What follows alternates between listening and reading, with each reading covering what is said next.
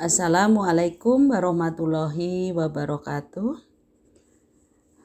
Anak-anak, bagaimana kabar kalian setelah kurang lebih satu bulan kalian libur, baik itu libur awal Ramadan ataupun libur Hari Raya Idul Fitri? Mudah-mudahan kalian tetap sehat selalu dan semangat kembali untuk belajar untuk menyelesaikan pembelajaran di semester yang kedua ini.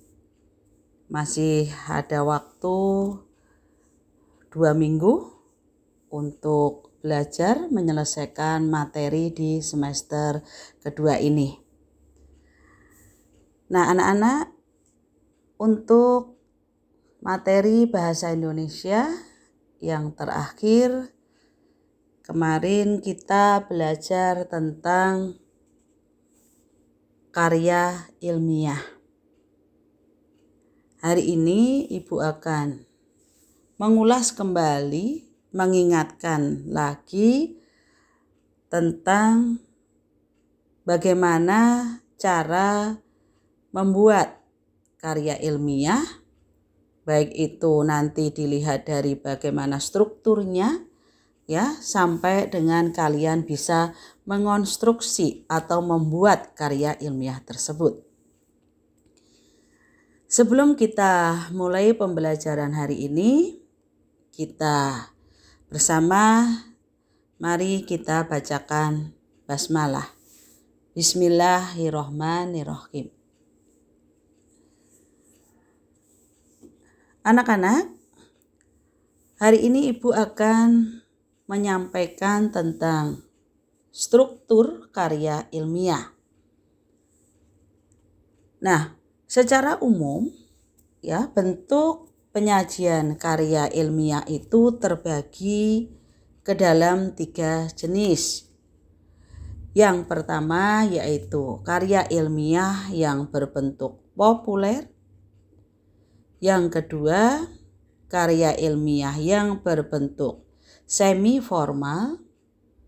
Dan yang ketiga yaitu karya ilmiah yang berbentuk formal. Kita mulai dari yang pertama, apa itu karya ilmiah yang berbentuk populer? Karya ilmiah bentuk ini disebut karya ilmiah populer karena di sini bentuknya mana suka. Artinya tidak ada aturan yang standar yang mengatur di dalam karya ilmiah yang berbentuk populer ini. Karya ilmiah ini bisa diungkapkan dalam bentuk karya yang ringkas. Kemudian ragam bahasanya pun ini bersifat santai atau populer. Sehingga mudah ditangkap atau dibaca oleh pembacanya. Karya ilmiah populer ini umumnya dijumpai di dalam media massa Contohnya koran atau majalah. Istilah populer ini digunakan untuk menyatakan topik yang akrab, menyenangkan bagi pembacanya, atau disukai oleh kebanyakan orang karena gayanya yang menarik dan bahasanya mudah ditangkap dan mudah dipahami. Demikian juga kalimat-kalimat yang digunakan dalam karya ilmiah populer ini yaitu sangat sederhana, lancar namun tidak berupa senda gurau dan tidak pula bersifat rekaan atau bersifat fantasi. Itu tentang karya ilmiah yang bersifat populer. Kemudian yang kedua, apa itu karya ilmiah yang berbentuk semi formal? Karya ilmiah yang berbentuk semi formal secara garis besarnya ini terdiri dari beberapa bab ya ada beberapa bab. Nah, yang pertama di sini ada halaman judul. Yang kedua ada kata pengantar. Kemudian yang ketiga ada daftar isi. Yang keempat pendahuluan. Yang kelima pembahasan. Yang berikutnya yaitu kesimpulan dan saran. Ini bagian penutup. Kemudian diakhiri dengan daftar pustaka. Nah, ini paling belakang daftar pustaka. Bentuk karya ilmiah seperti ini umumnya digunakan dalam berbagai jenis laporan biasa dan makalah. Nah, ini biasanya untuk kalian, untuk anak-anak tingkat SMA biasanya menggunakan bentuk yang semi. Ya, bentuk yang kedua yaitu semi formal. Masih uh, agak sederhana uh, susunannya, isinya. Nah, kemudian yang ketiga, ini bentuk formal. Ya, karya ilmiah ini dikatakan formal karena disusun dengan memenuhi unsur-unsur kelengkapan akademis secara lengkap. Nah, karya ilmiah dalam bentuk formal ini biasanya digunakan oleh mahasiswa, para mahasiswa, yaitu dalam membuat skripsi, tesis, atau disertasi. Nah, ini ada istilah skripsi. Ya, skripsi ini karya ilmiah yang ditulis oleh mahasiswa yaitu tingkat S1, strata 1 untuk mendapatkan gelar sarjana S1.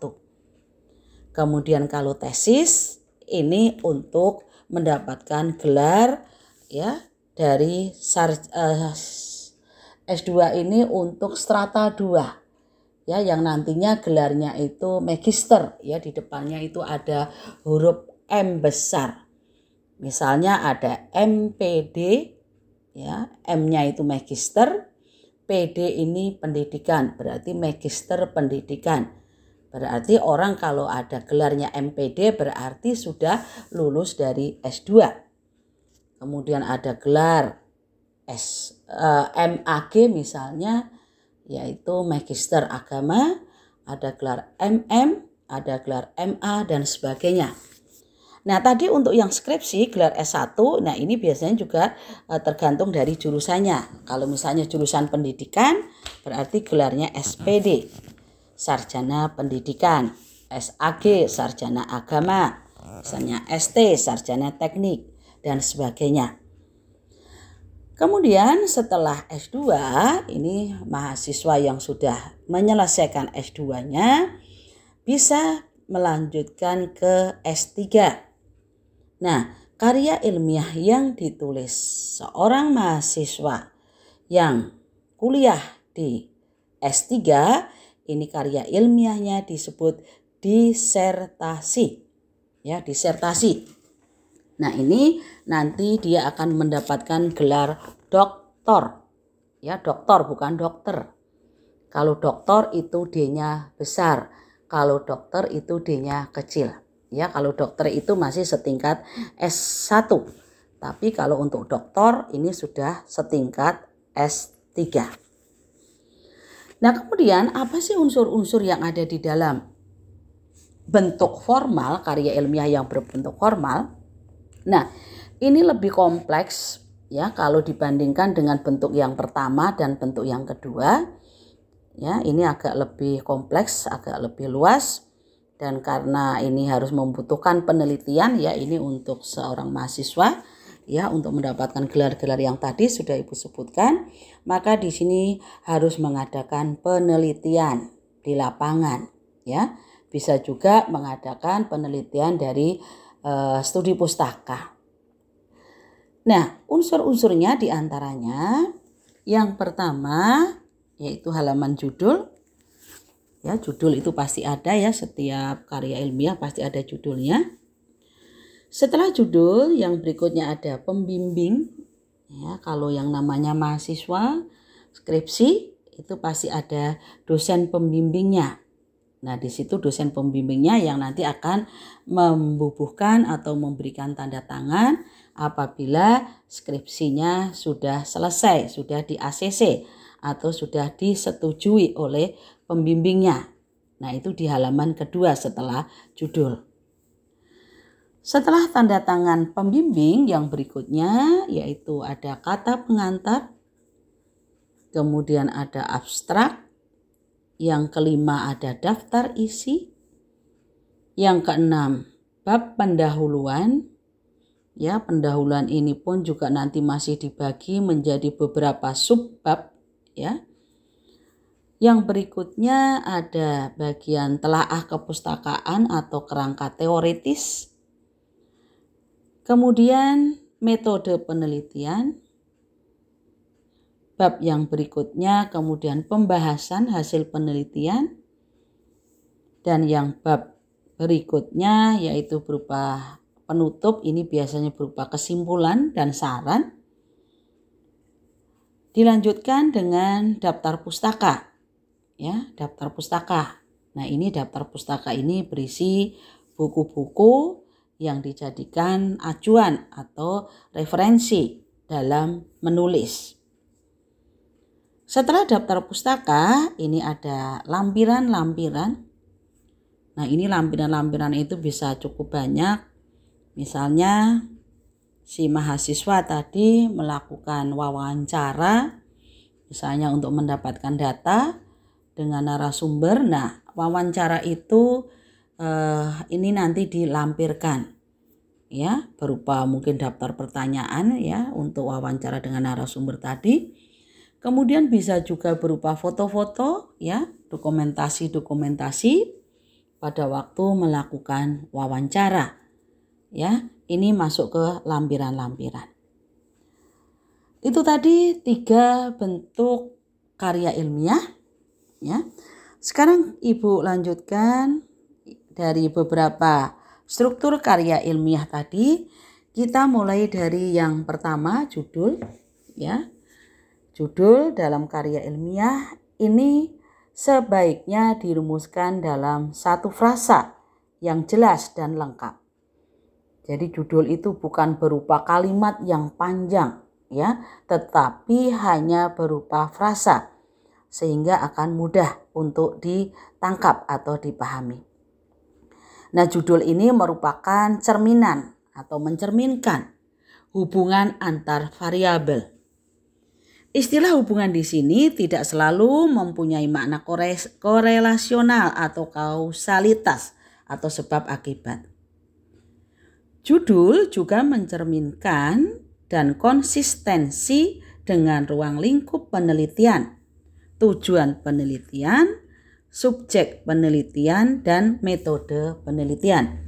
Itu untuk penulisan judul. Nah, yang kedua setelah judul ya, ini ada bagian pendahuluan atau bab pendahuluan.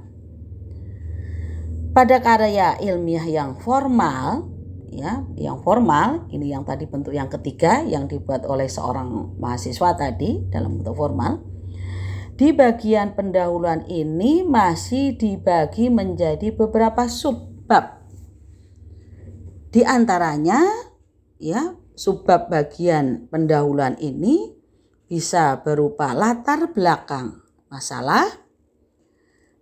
Kemudian subbab yang berikutnya identifikasi masalah.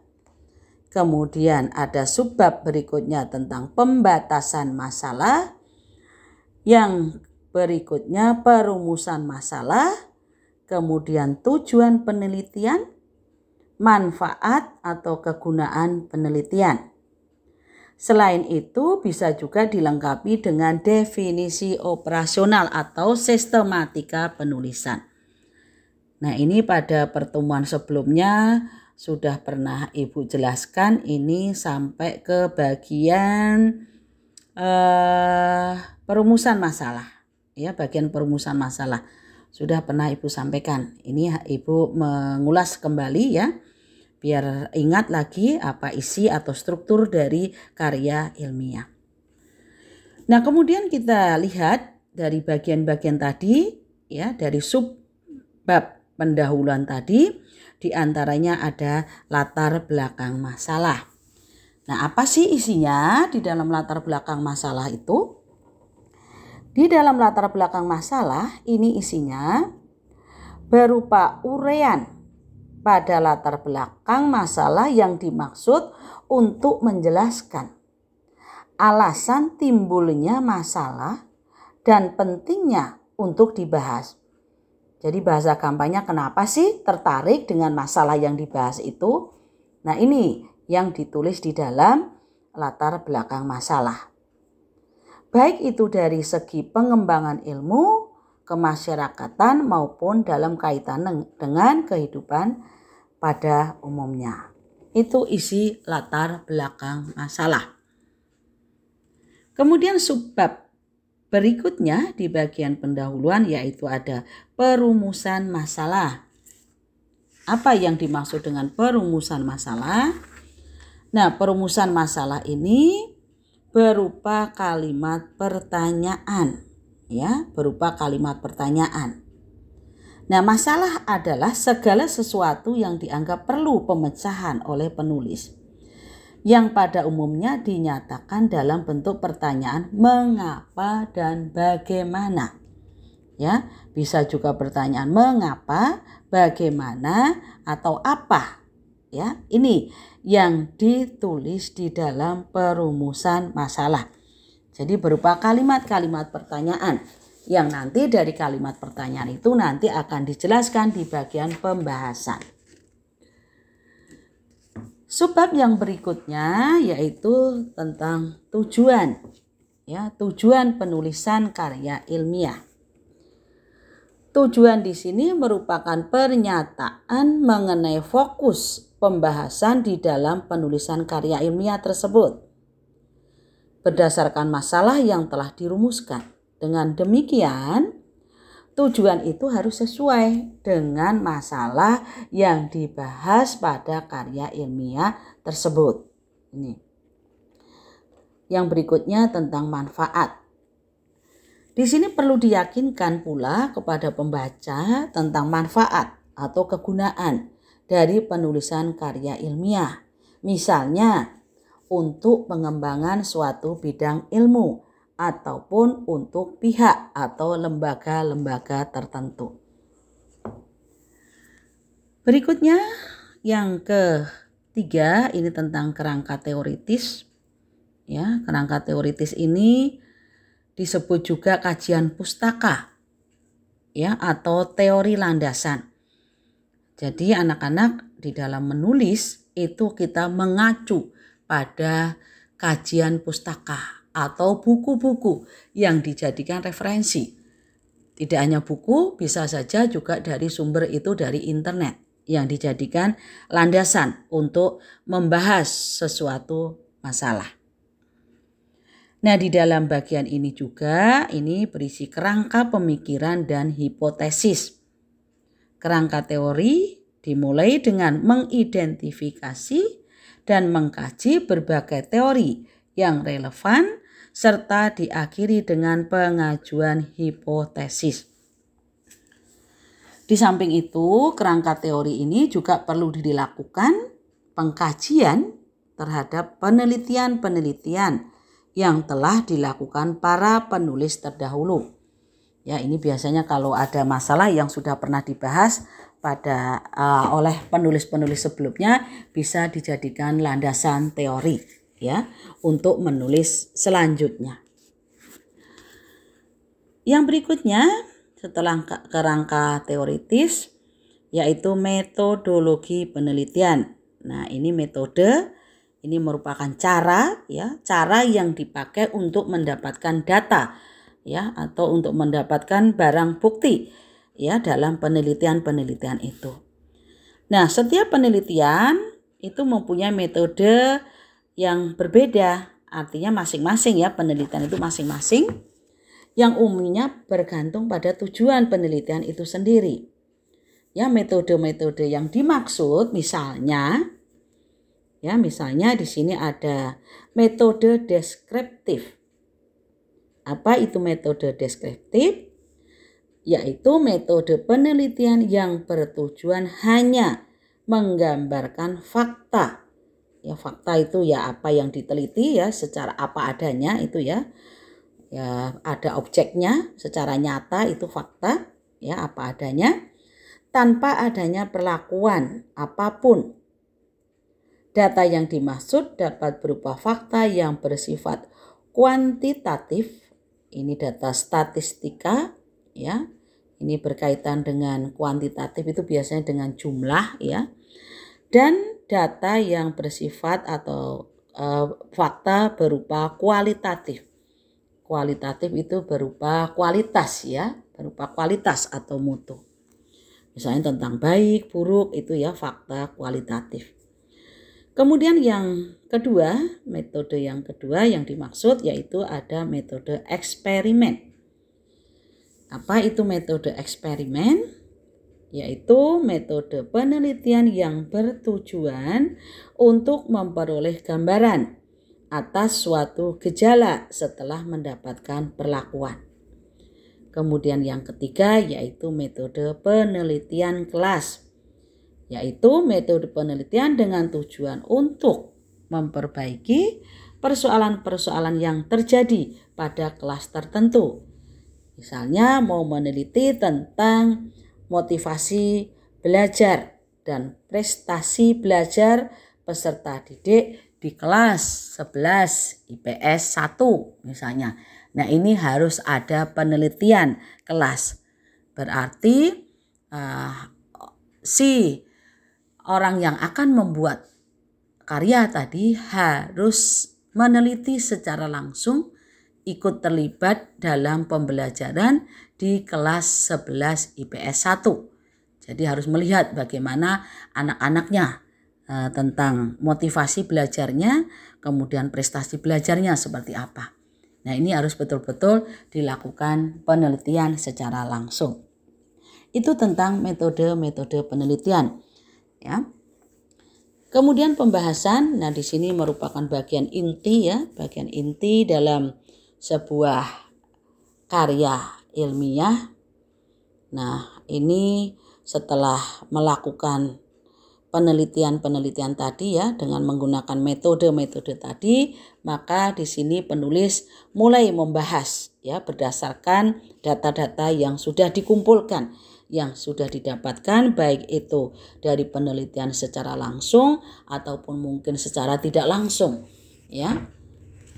Nah, bagian pembahasan ini berisi paparan tentang pokok atau isi pokok karya ilmiah tersebut.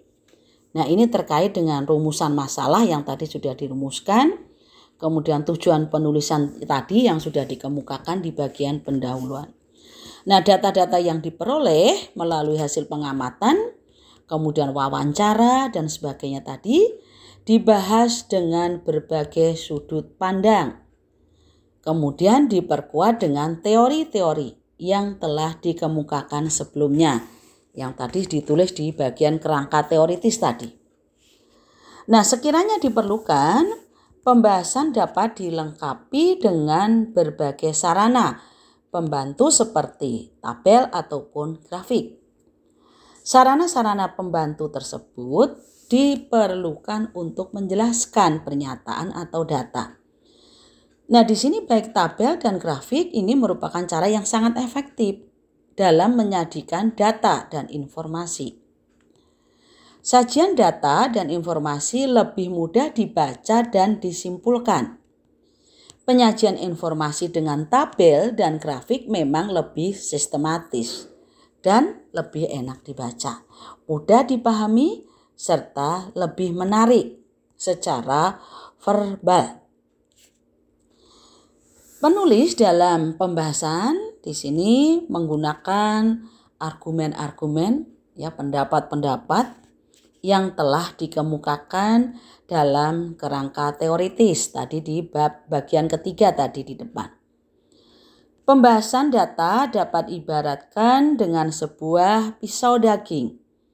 Apabila pisau itu tajam, baik pula lah keratan-keratan daging yang dihasilkannya. Namun apabila tumpul keratan daging itu akan acak-acakan atau penuh cacat. Demikian halnya dengan pembahasan data. Apabila argumen yang dikemukakan penulis lemah dan data yang digunakan tidak lengkap, maka di sini pemecahan masalahnya pun akan jauh dari yang diharapkan. Maka di bagian pembahasan ini harus lengkap ya, dilengkapi dengan data-data yang lebih akurat ya, data-data yang lebih uh, objektif maka tadi penulis harus melakukan penelitian ya dengan data-data yang lengkap. Karena tujuannya supaya pembaca itu yakin ya dengan tulisan kita, tulisan penulis. Setelah pembahasan ya, ini yang bagian yang cukup panjang ya. Karena merupakan inti dari karya ilmiah tersebut.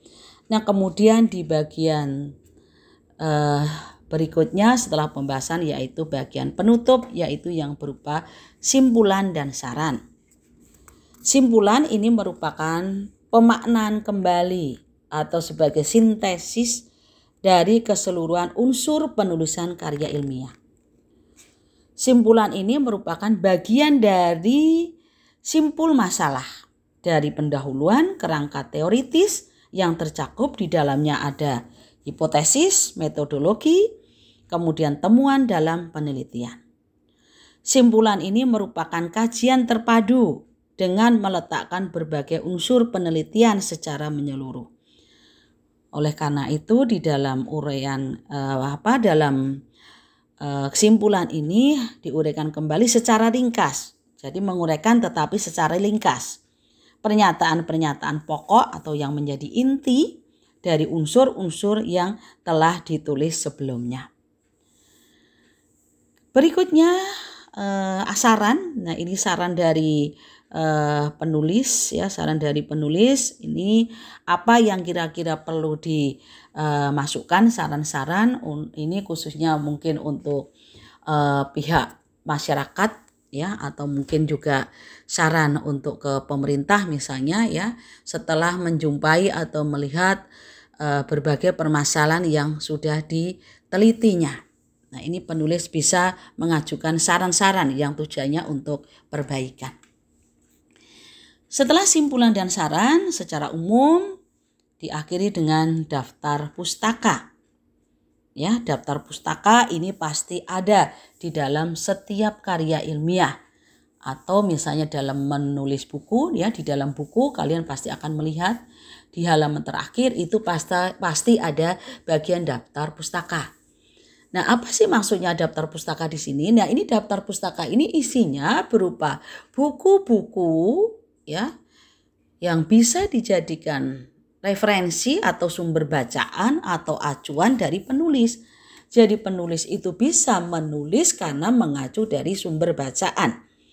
Bisa dari koran, majalah, bisa dari buku atau dari internet. Nah, nanti dalam pertemuan berikutnya akan Ibu jelaskan tentang bagaimana cara menyusun daftar pustaka di dalam sebuah karya ilmiah.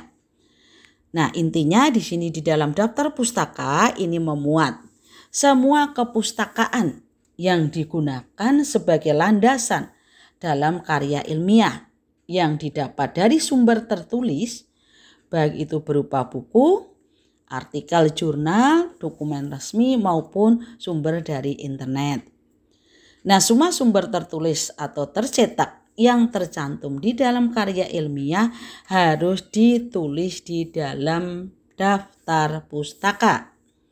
Sebaliknya, sumber-sumber yang pernah dibaca oleh penulis tetapi tidak digunakan di dalam penulisan karya ilmiah itu tidak boleh dicantumkan di dalam daftar pustaka. Tuh, untuk daftar pustaka. Nah, demikian tadi anak-anak secara umum ya yang Ibu sampaikan tadi berupa garis besarnya struktur isi dari karya ilmiah ya. Itu secara umum isinya seperti tadi yang sudah ibu jelaskan. Mudah-mudahan bisa dipahami apa yang sudah ibu jelaskan. Uh, Ibu akhiri perjumpaan hari ini. Nanti kita lanjutkan diskusi kita setelah kalian mendengarkan dari apa yang sudah Ibu sampaikan. Kita lanjutkan diskusi kita hari ini lewat grup WA Mapel ya. Nanti ada kuis yang akan Ibu sampaikan ini untuk nilai keaktifan kalian. Terima kasih atas perhatiannya. Ibu akhiri. Wabillahi taufik walidayah. Wassalamualaikum warahmatullahi wabarakatuh.